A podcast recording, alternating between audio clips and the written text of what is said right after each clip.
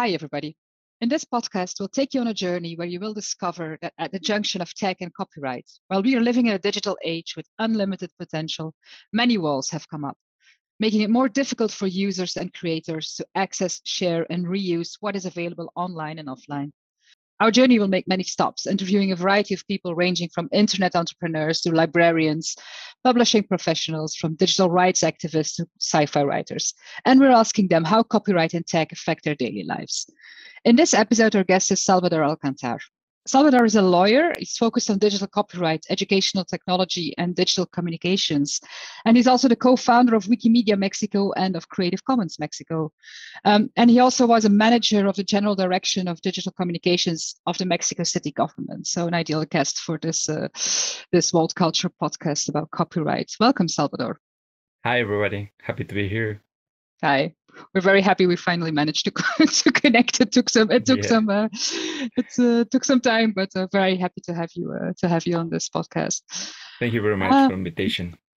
Yeah. So let's let's dive right into it. Actually, um, so we've you've written about the fact that the copyright discourse in Mexico um, well, as in other countries, of course, um, tends to favor the entertainment industry. And, and I mean, I directly quote you there. Um, sometimes you feel copyright is a bunch of don'ts and it freezes cultural activity and it requires payment for every form of use of content. Um, could you maybe elaborate a little bit on how this is, uh, what's happening on this uh, front in Mexico, how copyright is locking up culture behind a wall? Because this podcast is called Walled Culture, so uh, um, it's very appropriate um, that you, you phrase it this way. And maybe if you want to also um, could you say how this plays out more broadly in south america in general? Um, any concrete examples that you can share of the entertainment industry especially excessive influence in this matter would also be welcome. Sure. You know sometimes uh, you have the feeling that um, mexican law and maybe it, it, that happens in many other countries it's like a tailored suit made for the entertainment industry. Uh, so the copyright it's it's not attending the um, the feelings or the intentions of the of the of the great public of the people but one's culture it attends the idea of that everything must be a product that must be sold sold so uh, everything that's happening in Mexico, the industry is influencing the legislators and the camera uh, to create laws specifically for uh, some purposes, but they are not attending the people that wants culture. The last year, for example, uh, it was created a reform to copyright law in Mexico that attended to create some uh, how do you could say like a, create an, an harmony the, the last year, uh, the legis- legislators in Mexico cre- tried to create some uh, reforms uh, to introduce some changes according to USMCA, an agreement between United States, Mexico, and Canada, uh, that created some some walls for the culture, specifically in digital in digital matters you know they created something that we call some locks for for the culture trying to introduce uh, some changes that you can for example uh, break some locks some digital locks in your uh, digital devices if you wanted to know for example to copy a book. So uh, many people try to explain to the legislators that sometimes when you are an educator you are a student avoiding the locks it's useful for uh, for uh, for learn something for create uh, you know uh, a, a, really educational environment environment.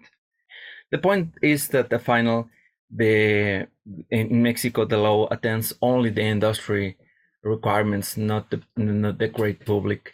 And that happens all in south america and in central america in latin america in general the for example the limits and exceptions for the copyright laws are not so uh, extended like other uh, mm-hmm. other limitations for example recently uh, an organization called Datysoc in uruguay they created and studied about limitations and exceptions of copyright in all Latin America. And they discovered that every country has their own systems. Uh, the limitations are really weak, are so, uh, just a few. There are not general limitations, for example, important ones like um, limitation for copyright for museums, mm-hmm. libraries, archives, and some countries have some exceptions that say, well, if you have an uh, you have a painting in a museum, you can watch it, you can photograph it freely without any any limitations. But it doesn't happen in many countries. So mm. in Mexico, you have a painting in in a in a museum, and you you need to attend to the copyright still on uh, still uh, that it is still current and it, you need to ask for the authors that uh, to photograph the the painting in, in, the in the museum so it's not really a free mm-hmm. ecosystem mm-hmm. in mexico to get culture to uh, to get some cultural objects for your own uh, etc so there are a lot of examples you can give that deceptions are not uh, so um, how do you say that gives you habilitation to yeah. to to be a person of culture. Yeah.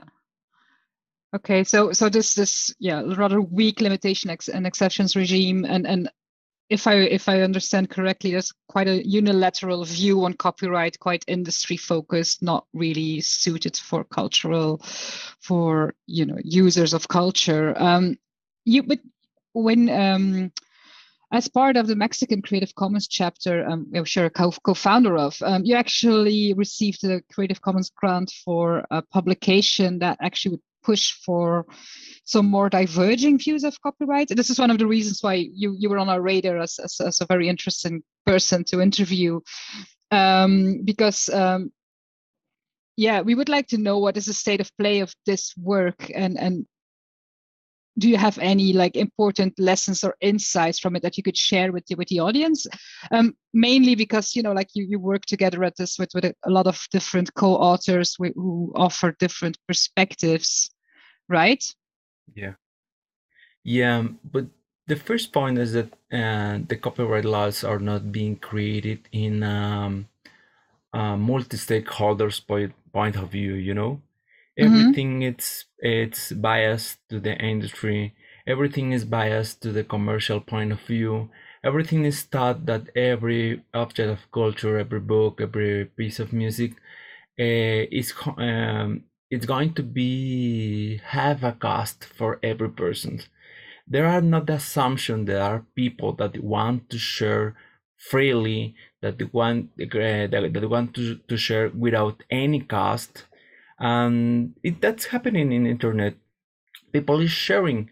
People is giving their uh, their mm-hmm. products with any cost with any barrier with any limitation for the great public in internet but the legislation is it's assuming that it doesn't happen it's forgotten that internet exists it's forgot it's for uh, it has forgotten that uh, the people uh, wants to live freely internet wants to share and sometimes the really nature of digital object, objects resides precisely in being shared and in being uh, circulating in internet freely without any limitation.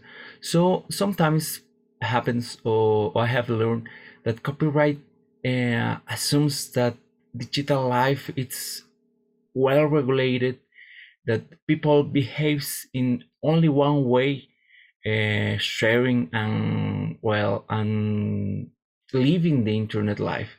So it's kind of weird how the legislations uh, the legislator create some laws without not asking the people what do you really want to do or what you are really really doing but uh, but i don't know they they assume that everybody is going to share in the ways the industry wants to be shared every mm-hmm. piece of music. So it's kind of weird. Another thing we are we are learning that there are some like um side inside uh, like we, we call it the dark side in the copyright uh, thought and that it's a bunch of lawyers that everybody that defends with uh, really fiercely the copyright, traditional copyright, assuming that the copyright is by itself the defense of the culture. Once one lawyer told me, well, if you kill copyright, you are killing the culture, like assuming that it's the same thing. And that's kind of weird. That's a kind of, uh, I don't know, it's it's creepy sometimes because uh, you need the copyright definitely to create an ambience, to create an environment for promoting creation, but it's not creation itself. Creation and authorships uh, born even before copyright laws. Uh, you have culture many millennia before copyright. Mm-hmm. Copyright only created it was created in one specific moment in one specific country for specific purposes, and it was created in a pre-industrial era. So you are trying to impose criteria from the 17th century pre-industrial era to internet era. So it's kind of uh, I don't know uh, anachronic and even archaic to impose that kind of criteria. And uh, every every now and then I, say to the to the lawyers, well, you are trying to impose an idea of 19th century to the 21st century, and you you are you don't want to uh, to reject that idea to to to try to have a new idea of how the, the things can be done. So th- these are these two models of thought about copyright the new and the old and the status quo fighting with the new kinds of view the, the, the digital era. So you have really really really uh, bad times having arguments with that dark side of the force in the copyright so that's how that's what I learned. Well, when you're talking about the dark side, um, I mean, my next question was going to be about like, um, we've covered like in this podcast elsewhere in other episodes, um, we've talked about copyright anxiety. Um, you know, like not only the maybe we could call it like a psychological effect on on you know like the fear of of breaching copyright um, and concerns you know like that that people can have when they are uh, thinking that they are breaking any any laws. Um, and I know that you've been concerned about that, uh, as you stated uh, in your answer before, but uh, you're also noticed a rise in people actually, you know, like maybe over asking for legal advice when sharing content online because yeah. you know, like they they're they're just afraid of making any mistakes. Could you maybe just just tell us a little bit, um, like what are the what are these fears and and and these concerns uh, users in Mexico um, might have, and and what could be a way to tackle them? Yeah, the legal tradition in Mexico it's a really um, traditionalist, uh, and everybody is fair about having a suit. Everybody is, uh, has a feeling against being related with lawyers. there are many sayings about being among lawyers. It's like a like a curse, something like that. You know, nobody wants to have a problem, a legal problem. Uh, and copyright has created this idea. It, it, there are a lot of merchandising behind copyright uh, lobbies, lobby, because you know everybody is trying to introduce the, the idea uh, that uh, copying is bad. Actually, there was a campaign in Mexico. It's uh, really old, promoted by by, by uh, copyright that that literally can be translated that cop- pirating is stole. No, it's stealing. Uh, you if you copy something, you are stealing, and it was introduced really really hard to the uh, to the mind of the people it's really really in the mindset of mexicans that if you are copying you are stealing mm-hmm. so uh, everybody it's it has this uh, this fear this anxiety that you say that uh, doing something in, in, in internet it's doing something bad. Nevertheless they are doing it. They, they know that uh, that maybe they are doing something against the law but they still copying they're still sharing They're still things because it's needed why I'm saying that you have the typical case of a student in this in the university where they are in their in the classroom in any platform that you can say in, in internet and and the teacher says you need to read this for the next week. Well i don't have the book and the book is mm-hmm. really really expensive in the internet. I can't afford to have the book. And the teacher says don't worry I have some copies, I have a PDF, and I share it with you. Please read it. Think in a time like COVID pandemic, where everybody was studying in that way, nobody has access to, to libraries, nobody has uh, many money to buy everything by Amazon. And the, the students basically studied all the time in internet, all the time in their houses by PDFs by copies. So they are breaking the law. They maybe have this anxiety, but are doing it because they need it.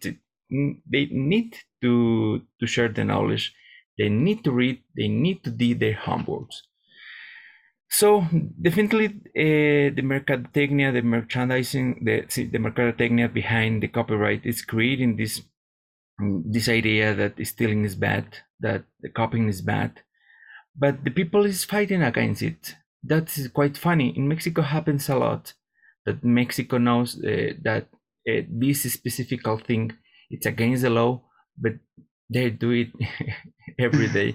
Bes- besides, there are in Mexico there are like a copy culture, mm-hmm. Uh, in, really, really inside the, the, the inside the Mexican culture. You can see in the streets people selling copies of the CDs of the most uh, popular CDs, DVDs, uh, copies of uh, even even you can see uh, non-legal copies of books printed uh, printed legal copies books of copies copies of books. So Mexico really really appreciate to get culture in a cheap way and try to not to be many barriers to get it so we are fighting against, against that anxiety. And at the same time, in the TV, you have a lot of announcements about uh, against the, the, against the piracy, against the conduct uh, and, and behaviors, but the people is still doing it. So it's like a fight about those these two feelings: that the idea that it's bad and the idea that it's needed, and I hope the idea that it's needed is going to win that final battle. So it's complicated, but at the same time, it's the life, the current life of Mexico. I, when I was first um, like getting into this world of copyright and copyright reform, um, one of the main examples, one of one of the things I always remember about Mexico is that it has one of the longest or maybe even the lengthiest copyright term around the world, um, 100 years beyond after the death of the author. That is yeah. still correct. Yeah. So I, I, think it's the longest in the world. I've, I do not think I've encountered any country um, which has a longer protection uh, protection range. Uh, I think in Europe, for example, it's standardly 70, or 70 years after uh, the death of the author. Um, you've actually taken, yeah, you, you've written also extensively about you know how Mexico fails when it comes to protecting and, and feeding the public domain.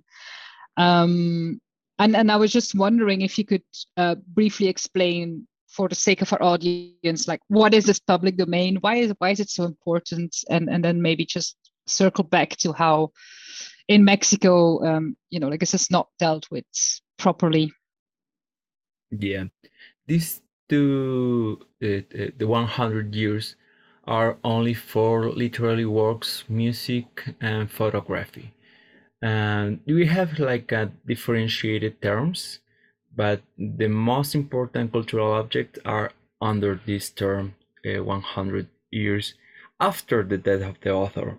That's quite important because everybody thinks, ah, well, I count the 100 years from the point that uh, the, the, the, the book is introduced, yeah, the publication or yeah. whatever but no uh, finally you need to count after the the author. That's what, what is important because I, I always put the example for for the public that hears me that thinks that it's a young author that write it at 16 and at the same time it's a people that have a lot of longevity now he that's at 19 100 even you have almost 170 years of protection if you have this if you have the zoom down so uh, in mexico you can imagine if you apply that term retroactive you are uh, you have free only the publications the, or, or, or the or the yeah the, the books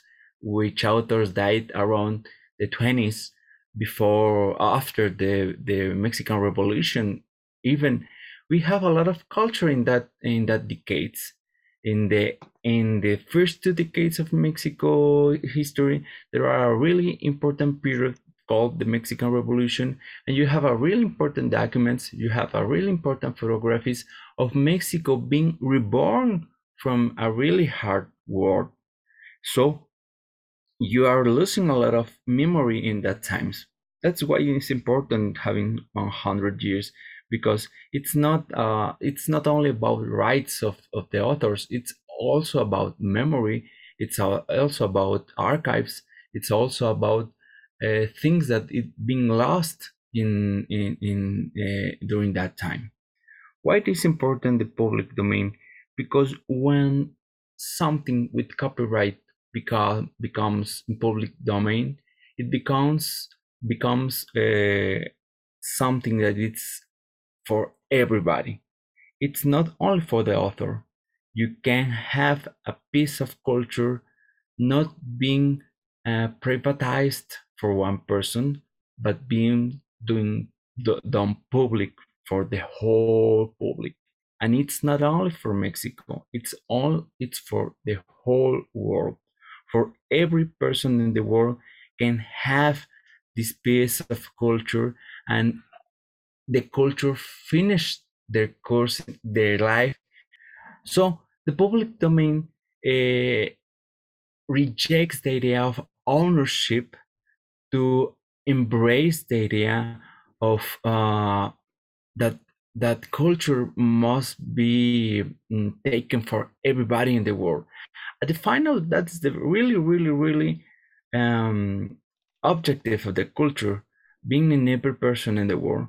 That's why I think public domain it's important. Besides, when you have public domain, you have something that it's a national good. I always uh, set emphasis that uh, something that that then when an state, in this case Mexican nation, gives some privileges for the copyright holder, it's only given given it temporarily and should be always in that way because Mexican culture says, well, we have a, here a period of time well, this culture is going to be owned by somebody, but at the final, it must be incorporated to the whole culture in Mexico, and it, it must be considered like a national, a public good. So public domain is quite important for that way because we are talking about public goods. It's not talking about uh, something uh, because you know I, I have the idea that, that many persons especially the dark side of the copyright thinks mm-hmm. that the public domain is like the death of the copyright the public domain burns when something dies no but it's nothing it's nothing like that it's it's a better right being born for the time it's a little right given to the person and the public domains become a really whole right a human right to the whole humanity.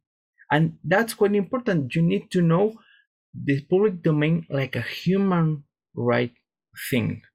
It's not on it's it's not anymore a private right, but a human right one. Sorry if I'm being extended about it a lot. No, thank you. I, I, think that's a very that's a crucial insight and, and, a very interesting way at looking at the public domain. Like we're I'm, we're also um I mean, I have a tendency to look at it from a more technocratic perspective, like this is public domain and this is not. And I think your views that it is actually a human right, and and, and it's it's very it's very important. Um, a personal question, maybe. Um, the, we call this this blog walled culture, and, and we're asking all of our guests, um, what is do you have like uh, can you describe a particular moment when you actually hit the wall and you thought um, oh there's something wrong here? This could be like a very concrete example the moment you you started to be interested in copyright reform and activism. Yeah exactly the public domain is it's, it's the thing that hit me personally in mexico for example you don't have like a catalog or an archive of public domain you don't mm-hmm. know what it's in public domain.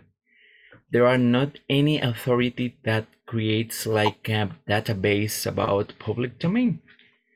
In the past, the the the copyright register authority in Mexico had like a, some functions that create like a uh, database of that, but it was really in the 70s and 80s, so it was really a database. It was only archives and paper in, in, that they had. And if you wanted to know what was in public domain, you needed to ask the authority, and they that answered you case by case. Nowadays, there it doesn't exist anything like that, and if something goes to to public domain, nobody knows it. Nobody knows what is in, in, in public domain. Mm-hmm. We had heard some cases when authors discovered something that is in public domain, but since there's there's not a public register, they take the public domain good song or whatever. In the specific mm-hmm. case, we heard the case of the song. They took the song and they register again the song, like done by them by by themselves and nobody knows. And oh. Eh, suddenly, the one thing that was in public domain now was again in copyright. That's something that angers me a lot. And eh, how do you know that that's in copyright? You need to check some archives. You need to check all books. You need to ask, mm-hmm. but nobody knows. So, so they they took advantage of that ignorance of the people that they took advantage of that lack of uh, recognition, public recognition of the public domain. So we are creating like a cycle. Well, the people really, uh, really don't have the the cultural objects um, freed, freed, but they are creating a cycle where the copyright creates itself against and against and against when it's going to end this hmm. infinite cycle of copyright with this kind of trickery maybe never well so that's that's something that i think it's really growing there are really a lot of a lot of emptiness in the law that creates that possibilities and besides if you think that in mexico there are not many promotion or many inversion for museums, archives, libraries to promote their work, to try to create a really general memory of Mexican culture. So you have uh, uh, a bunch of institutions that lack the capacity of uh, of preserve that knowledge, and at the same time you don't have the legal uh, tools to have the public domain enforced there are a lot of weeks of, of public domain that I can tell. For example, you, you, you, you don't have exceptions, real exceptions that create that in the very uh, and in the very moment the copyright is leaving, you can have an exception when you can say no. In this moment, copyright can be the the, um, the really uh, or you can have copyright in this very moment and you need to have public domain. For example, in the in, in the pandemic in the past, we have for uh, I'm going to change a little from authorships to to mm-hmm. to to marks uh, um, patents. If uh, we had in the past an exception where a Mexican state could create a moment where um, if you had something with a patent, for example, medical patents, for public purposes, you can create an exception and you can stop the copyright or stop the, uh, the the rights the right holders. And you can have public domain in this very moment only for public purposes for mm-hmm. example it, it could be really useful for during uh, covid pandemic for the vaccines but it didn't happen. It dis- that disappeared from the law uh, like uh, two years ago. So it couldn't happen. That could be that's some that's idea like a something idea expropriation of copyright that can be introduced in in copyright for example that you can seize the copyright even when it's still in on living or, or only for public purposes maybe for example for really really appreciated paintings or works of really really really appreciated uh, authors you can create, for example, public domain, specific public domain, even when the 100 years had no uh, happened yet. So, well, public domain is something that uh, I think it, it it's something that um, it's owned by every person in the world. So I think we can uh, we we should stand a really hard defense for public domain these days. Yeah, that's all yeah thank you thank you for making such a such a clear stance on that um I'm, I'm just uh, I would like to move to my my closing question actually because we've discussed a lot sure. about it's it's a bit of an idealistic question you've already like indicated I think in what direction you would like it to go but um, how can we make all of this work in an online world so you've already this whole conversation is basically about how Mexico's copyright legislation is not adapted to digital age. Um, but in your opinion, like if you would say like very concretely, what needs to change? How can we do this? And um, ideally, what should 2030 look like? I'm not saying what will 2030 look like, but what should 2030 look like? That's a tough question. I know. you could freewheel. I mean, you can dream. Um, yeah. The first thing that I think we should have it's a public hearing of copyright, mm-hmm. not only in Mexico, in every country.